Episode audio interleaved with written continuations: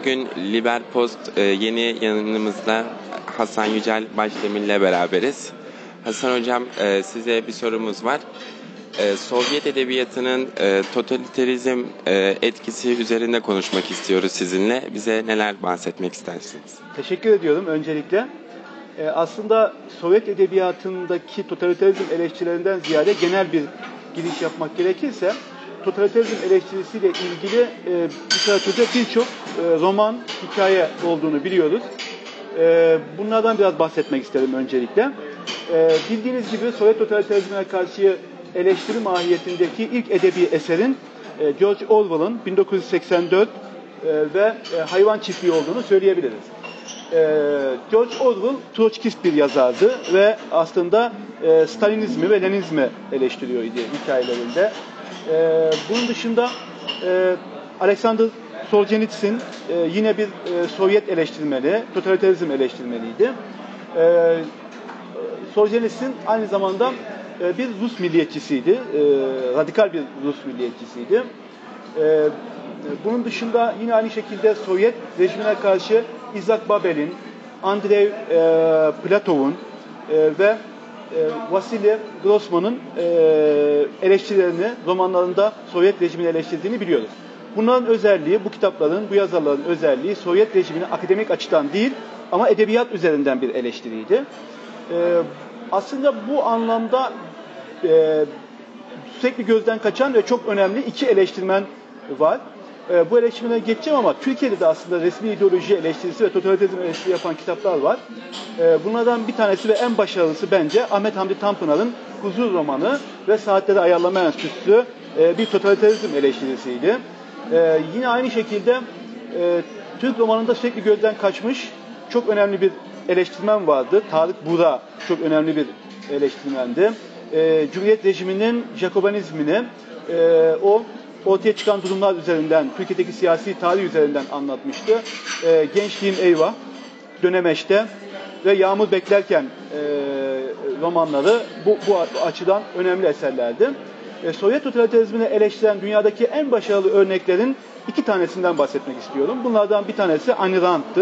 Ayn Rand'ın özellikle Yaşamak İstiyorum e, kitabı Sovyet rejimine karşı e, kişinin, benin özgürleşmesi, totaliter etkinin kişi üzerinde meydana getirdiği tahribatları çok iyi anlatan Kira, kahraman Kira'nın Sibirya sürgünüyle anlattığı bir hikayeydi. Ee, Ayn Rand'ın çok özel bir tarzı vardı. Ayn Rand kendisini objektivist benci, bencil, e, benci olarak tanımlıyor idi. Ayn Rand'ın hikayelerinde e, yabancılaşma figürü çok önemliydi ve yabancılaşmanın e, anlatılma biçimi e, ötekileşme olarak e, tezahür ediyordu. Çünkü Rand'da yabancılaşmama, kişinin kendisine dönme, kendisini keşfetmesiyle alakalı bir şeydi. Başkalaşma, ötekileşme bir yabancılaşma biçimiydi. E, Rand çok önemli bir e, edebiyatçı ve bu anlamda etkili bir edebiyatçı. E, ama diğer taraftan çok daha etkili ve çok daha romantik ve fantastik bir ve coşkulu bir eleştiri biçimini biz Cengiz Aytmatov'da görüyoruz. Ee, birçok okuyucu Cengiz Aytmatov'un Marks, e, sosyalist olduğunu, komünist olduğunu e, filan düşünür. Böyle bir bu, bu hatadır.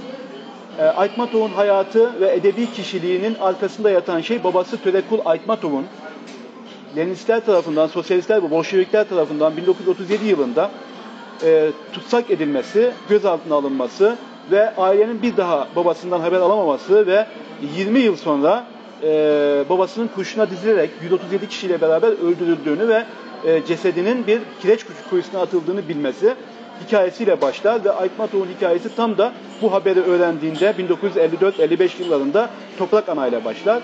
Aytmatov çok önemli bir e, eleştirmendir ama eleştirilerinde Sovyetler Birliği'nin acımasız, vicdansız e, e, tarzından kendini korumak için sembolik ve metaforik bir anlatımla başlamıştır. İlk hikayelerinde sembolizm çok güçlüdür ama Aytmatov politbüro üyelerinin e, içinde ve Sovyet rejiminde güçlü bir aday olmaya başladığı 1975'ten itibaren Sovyet rejimine karşı e, hikayelerinde ve romanlarında güçlü bir eleştiri meydana getirmiştir. Bunun tipik örnekleri 1975'te Beyaz Gemi'dir. Ozon Kul karakteri komünisttir. Çalışkan bir adamdır ama kendisiyle barışık değildir, etrafıyla barışık değildir etrafındaki insanlardan rahatsızlık duyar. e, Kızgız olmasına rağmen Rusça konuşulmasını ister, etrafında Kırgızca konuşulmasını istemez. Zevki sefa içerisinde yaşamak ister ve herkese haksızlık eden bir çiftlik ağası, bir derebeyi e, görüntüsü verir. E, ikinci önemli romanı e, yine totalitarizm eleştirisini çok güçlü bir şekilde yaptığı Gün olur asla bedeldir. E, Aytmatov bunu gerçekten de Rusya'daki gücüyle yayınlamıştı. Çünkü Bolşevikler bu kitabı son kısmını çıkarması kaydıyla yayınlamaya izin vermişlerdi. Aytmatov kitabın e, kalan kısmını Sovyetler Birliği yıkıldıktan sonra 1990 yılında Cengiz Han'a küsen Bulut e, olarak ayrı bir kitap olarak basmıştır. E, Cengiz Han, e, Aytmatov'u belki Rand'la mukayese etmek için son bir e, vurgulama yaparak bitirelim. Aytmatov'un tarzı Ayn Rand'dan çok farklıdır.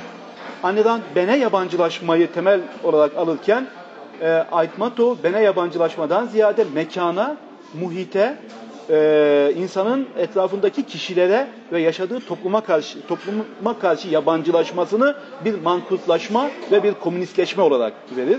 E, Kolomon e, mankuttur ve annesini öldürmüştür. E, Aytmatov da Tansıkbayev, Sabitcan gibi Rus rejimi altında yetişmiş kişilerin tamamen birer Koloman gibi annesini öldüren, toprağına yabancılaşmış, kendisine yabancılaşmış e, bir mankut olduğunu düşünür. E, başka örnekler de verebiliriz ama sanırım burada şimdilik sonlandırabiliriz. Çok teşekkür ederiz hocam bize Ben de teşekkür katıldığınız ediyorum. için. Başarılar diliyorum. Teşekkürler, iyi günler hocam. Sağ olun.